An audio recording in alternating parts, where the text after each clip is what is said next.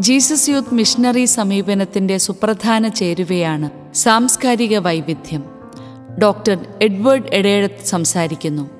സംസ്കാരങ്ങൾ കൈകോർക്കുന്ന കൂട്ടായ്മകൾ എത്ര രസകരം. നിങ്ങളുടെ ഗ്രൂപ്പിലെ എല്ലാ തരക്കാരുമുണ്ട് നഗര നാട്ടിൻപുറ വ്യത്യാസമില്ലാതെ ഇംഗ്ലീഷും മലയാളവും പറയുന്ന പരിഷ്കാരികളും സാധാരണക്കാരും വിദ്യാഭ്യാസത്തിൽ മുൻപന്തിയിലുള്ളവരും അതില്ലാത്തവരും എല്ലാ തരക്കാരും ഇവിടെ ഒത്തുവരുന്നു.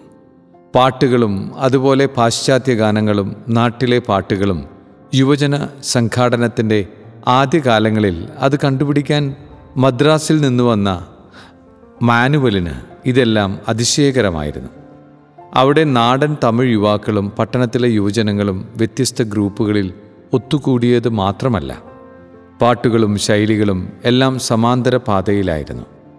വിചിത്രമെന്ന് പറയട്ടെ സാംസ്കാരിക തനിമയിലൂന്നിയ ഗ്രൂപ്പുകൾ ക്രമേണ അപ്രത്യക്ഷമായി.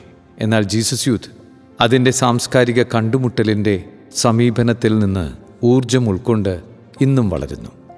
വൈവിധ്യമാർന്ന ഉൾച്ചേരലിന്റെ ദീർഘവും സങ്കീർണതയാർന്നതുമായ യാത്ര തുടരാനാണ് നാനാത്വങ്ങളുടെ പിതാവ് നമ്മെ ക്ഷണിക്കുന്നത്. അതോടൊപ്പം ഇക്കാലത്ത് എല്ലാ ദിക്കിലും ഈ സമീപനം ഒഴിച്ചുകൂടാനാവാത്തതുമായിരിക്കുന്നു എന്ന് നാം എല്ലാം അറിയുകയും ചെയ്യുന്നു. എന്താണ് സാംസ്കാരിക വൈവിധ്യങ്ങളുടെ ഉൾച്ചേർക്കൽ? ബൈബിളിൽ ദൈവരാജ്യ ചൈതന്യവും ശൈലിയും വ്യത്യസ്ത സംസ്കാരങ്ങളുടെ ഉൾപ്പൊരുത്തമുള്ള ഒത്തുവരവായാണ് അവതരിപ്പിക്കപ്പെടുന്നത്. ചെന്നായയും ആട്ടിൻകുട്ടിയും പുള്ളിപ്പുലിയും കോലാട്ടിൻകുട്ടിയും പശുക്കിടാവും സിംഹക്കുട്ടിയും ഒത്തുകൂടി ഒരു ശിശു അവയെ നയിക്കും. സാധാരണഗതിയിൽ ഒത്തുപോകാത്തവയുടെ ഈ ഉൾച്ചേരൽ ആദ്യകാലം മുതലേ തങ്ങളുടെ കൂട്ടായ്മകളെ വ്യതിരിക്തമാക്കി. ചെറുപ്പക്കാരും മുതിർന്നവരും വിദ്യാർത്ഥികളും ജോലിക്കാരും ഇംഗ്ലീഷ് മാത്രം അറിയുന്നവരും അതൊട്ടും അറിയാത്തവരും പട്ടണവാസികളും ഗ്രാമങ്ങളിൽ നിന്നുള്ളവരും ഒക്കെ ഒരു കൂട്ടായ്മയിൽ. ഒരു ദിവസം നേതൃനിരയിലെ ഒരാളായ മേരിക്കുട്ടി എന്നെ വിളിച്ചു ചോദിച്ചു എടി നമ്മുടെ ഗ്രൂപ്പ് ലത്തിനോ സീറോ മലബാറോ? സഭയിലെ വൈവിധ്യങ്ങൾ കൈകോർക്കുന്നതും വലിയ വെല്ലുവിളി തന്നെയായിരുന്നു. ഞങ്ങൾക്കെല്ലാം ഒരു കാര്യം വ്യക്തമായിരുന്നു. വൈവിധ്യങ്ങൾ ഉൾച്ചേരുന്ന ഒരുമയാണ് ദൈവത്തിന്റെ സുന്ദര പദ്ധതി. ആ ദർശനത്തോടെ നേതൃനിരയിലുള്ളവർ ബോധപൂർവം പ്രവർത്തിക്കുകയും ചെയ്തു. ചുറ്റുപാടും ഒന്ന് കണ്ണോടിച്ച് വർഗവർണ വൈവിധ്യങ്ങൾ പല ദേശവാസികൾ ഇന്ന് നമുക്ക് ചുറ്റും ഇടകലരുന്നു. മുൻപൊന്നും അങ്ങനെ ആയിരുന്നില്ല. പക്ഷേ ഇന്ന് കുടിയേറ്റവും സംസ്കാര സങ്കലനവും ആഗോള ശൈലിയായി കഴിഞ്ഞിരിക്കുന്നു. എന്നാൽ അനേകർക്ക് ഇതെല്ലാം ഏറെ ആകുലതയ്ക്കുള്ള കാരണങ്ങളാണ്. അവരിൽ ചിലർ തങ്ങളുടെ സാംസ്കാരിക മാടങ്ങളിൽ അഭയം തേടുകയും ചെയ്യുന്നു. എന്നാൽ മിഷണറി സഭയ്ക്കും ആത്മനിറവുള്ള ജീസസ് യൂത്തിനും ഈ പുതു പ്രവണതകൾ ആവേശകരമായ സാധ്യതകൾ തന്നെ. ഇന്നത്തെ സാമൂഹിക മാറ്റങ്ങളോടുള്ള സഭയുടെ പ്രത്യുത്തരമാണ് സാംസ്കാരിക വൈവിധ്യം. യേശുനാഥൻ ശിഷ്യർക്ക് പോയി എല്ലാ ജനതകളെയും ശിഷ്യപ്പെടുത്തുവിൻ എന്ന വെല്ലുവിളി നൽകി. ആരുടെയോ വിചിന്തനം കേട്ട് ഇന്ന് മുമ്പൊരിക്കലും ലഭ്യമാകാതിരുന്ന സാധ്യതകൾ നമുക്കുണ്ട്. വിവിധ ജനതകളും സംസ്കാരങ്ങളും നമ്മുടെ അയൽപ്പക്കത്ത് തന്നെയുണ്ട്. ക്രിസ്തുവിനെ കണ്ടുമുട്ടാനും അവനിൽ വളരാനും നാം അവരെ ഒരു സ്നേഹ സമൂഹത്തിലേക്ക് വിളിച്ചാൽ മതി. ആ തുറവിയാണ് സാംസ്കാരിക വൈവിധ്യം. സുവിശേഷത്തിന്റെ സന്തോഷത്തിൽ ഫ്രാൻസിസ് പാപ്പ ഇതിന് അടിവരയിടുന്നു. ഈ പുതിയ മാർഗങ്ങളുടെ മേൽ വെളിച്ചം വീശാനും മൂല്യങ്ങൾ പ്രചോദിപ്പിക്കാനും കഴിവുള്ള ഒരു സുവിശേഷവൽക്കരണമാണ് ഇപ്പോൾ ആവശ്യമായിരിക്കുന്നത്. നഗരങ്ങളിൽ പല സംസ്കാരങ്ങളുമുണ്ട്. പ്രയാസമുള്ള ഒരു സംവാദത്തിന്റെ സേവനത്തിലായിരിക്കാനാണ് സഭ വിളിക്കപ്പെട്ടിരിക്കുന്നത്. അന്യരെ സ്വാഗതം ചെയ്യാൻ നമ്മെ തടസ്സപ്പെടുത്തുന്നതെന്ത്?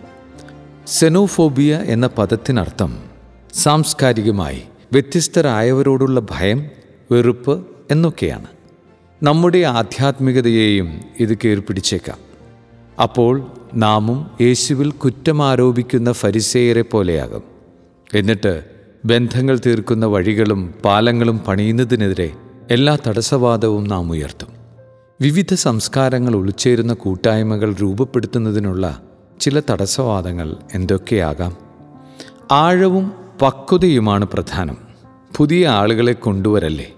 നമ്മുടെ ആധ്യാത്മിക ആഴങ്ങൾ അവർക്കില്ല.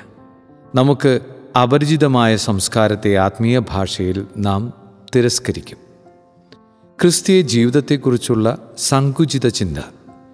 നമ്മുടെ ഗ്രൂപ്പുകൾ പലപ്പോഴും നമ്മെപ്പോലെയുള്ള കുറച്ചു പേർക്ക് മാത്രം പറ്റിയ പരിപാടികളും പ്രാർത്ഥനാ രീതികളും പ്രവർത്തനങ്ങളുമൊക്കെയായി മുന്നേറും. എന്നാൽ ഒരു വിശാല ലോകത്തിനോ മറ്റാളുകൾക്കോ അവിടെ ഒരിടവും ഉണ്ടാകുകയില്ല മുൻവിധികൾ. അവരെല്ലാം പ്രത്യേകതരം ആളുകളാണ്. അവർക്ക് സ്വന്തം കാര്യമേ ഉള്ളൂ അവർ നിർബന്ധ ബുദ്ധിക്കാരാണ്. ചുറ്റുപാടുമുള്ള ഓരോ ജനവിഭാഗത്തെക്കുറിച്ചും നമുക്ക് ചില ചിന്തകളുണ്ട്.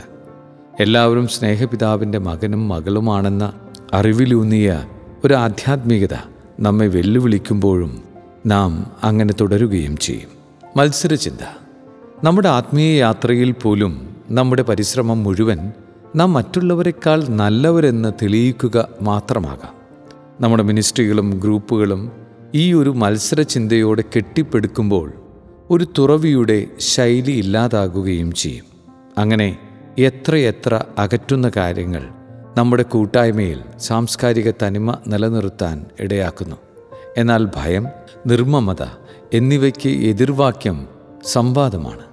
ഫ്രാൻസിസ് പാപ്പയുടെ വാക്കുകളിൽ സംവാദം എന്ന ഒറ്റ വാക്കിൽ കടന്നു ചെല്ലുക സംസാരിക്കുക കേൾക്കുക നോക്കുക പരിചയപ്പെടുക മനസ്സിലാക്കുക പൊതു ഇടം കണ്ടെത്തുക എന്നിവയെല്ലാം ഉൾക്കൊള്ളുന്നു. ഒന്നിച്ചു ചേർക്കുന്ന സംസാര രീതി. ഈയിടെ കാനഡ ജെ വൈ അവിടുത്തെ ഗ്രൂപ്പുകൾ എങ്ങനെ കുറെ കൂടെ സംസ്കാരങ്ങൾ ഉൾച്ചേരുന്നതാകാം എന്ന കാര്യം ചർച്ച ചെയ്യാൻ ഒത്തുകൂടി. അതിനിടെ ടിംസൺ ഒരു ഓർമ്മ പങ്കുവച്ചു. ഇന്ത്യയിലായിരിക്കുമ്പോൾ ഉണ്ടായ അനുഭവം. ഓൺലൈൻ ഗ്രൂപ്പിൽ വിവിധ ഭാഷക്കാരുണ്ടായിരുന്നെങ്കിലും കൂടുതൽ പേർ മലയാളികളായിരുന്നു.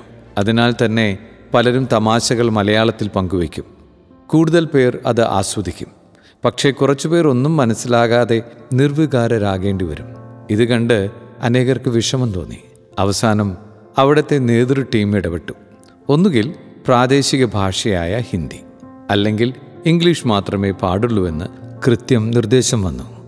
തുടർന്ന് എല്ലാ ഗ്രൂപ്പുകളും ഭാഷാ ഉപയോഗം ഏറെ ശ്രദ്ധിക്കാൻ തുടങ്ങി. പിന്നെ താമസിയാതെ അത്ഭുതം സംഭവിച്ചു. പ്രാദേശിക നേതൃത്വം പെട്ടെന്ന് വളർന്നു. ഞങ്ങൾക്ക് അവിടുത്തെ വംശജനായ കോർഡിനേറ്ററും ഉണ്ടായി. മറ്റുള്ളവരെ ഉൾക്കൊള്ളുന്ന രീതി ദൃശ്യമാകുന്നത് നാം മറ്റുള്ളവരുമായി ഇടപഴകുന്ന രീതിയിലാണ്. മറ്റൊരാളുടെ ഭാഷ ഉപയോഗിക്കാനുള്ള പരിശ്രമം വലിയൊരു കാൽവെപ്പ് തന്നെയാണ്. എന്നാൽ നാം അതിനും അപ്പുറം പോകേണ്ടി വരും. ഒരാളെ ശ്രവിക്കുന്നതും മറ്റൊരു സാംസ്കാരിക പശ്ചാത്തലമുള്ള ഒരാൾക്ക് സ്വീകരിക്കപ്പെട്ടെന്ന അനുഭവം പകരുന്നതും കൂട്ടായ്മയിൽ ഒന്നാകാൻ സഹായിക്കുന്നതും ഒക്കെ അടുത്ത പടികളാണ്. ഇത് വിപുലമായ രീതിയിൽ ഞാൻ കണ്ടത് തെയ്സെ സമൂഹത്തിൽ അവരുടെ ജീവിത ശൈലിയിലും പ്രാർത്ഥനയിലുമാണ്. സുവിശേഷവൽക്കരണം അവിടെ ശക്തമാണ്. എന്നാലത് അസഹിഷ്ണുതയുള്ളതോ നീരസമായ ഉപദേശ രീതിയോ അല്ല. പലപ്പോഴും പതിനഞ്ച് ഇരുപത് പേരടങ്ങുന്ന ഗ്രൂപ്പുകളിൽ വിവിധ ഭാഷ സംസാരിക്കുന്ന ലോകത്തിന്റെ എല്ലാ കോണിൽ നിന്നുള്ളവരുമുണ്ടാകും ഒരാൾ സംസാരിക്കുമ്പോൾ പടിപടിയായി അത് വിവിധ ഭാഷകളിൽ മൊഴിമാറ്റം നടത്തും. എല്ലാവരും മനസ്സിലാക്കി എന്ന് ഉറപ്പുവരുത്തും. നാം എളുപ്പവഴി തേടിയനെ. ഓരോ ഭാഷാ ഗ്രൂപ്പുകളാക്കി തിരിച്ചാൽ എത്ര എളുപ്പമായിരുന്നു. വേണ്ട ഇതാണ് അംഗീകാരത്തിന്റെയും കൂട്ടായ്മ കെട്ടിപ്പടുക്കുന്നതിന്റെയും വഴി. ഇവിടെ സംസാരം സാവധാനമാകും. അധികം പറയാനാകുകയുമില്ല. എന്നാൽ ഇത് മറ്റൊരു വലിയ അനുഭവമാണ്. അത് ദൈവസ്നേഹത്തിന്റെ പുതിയൊരു പ്രകാശനമാകുകയും ചെയ്യും.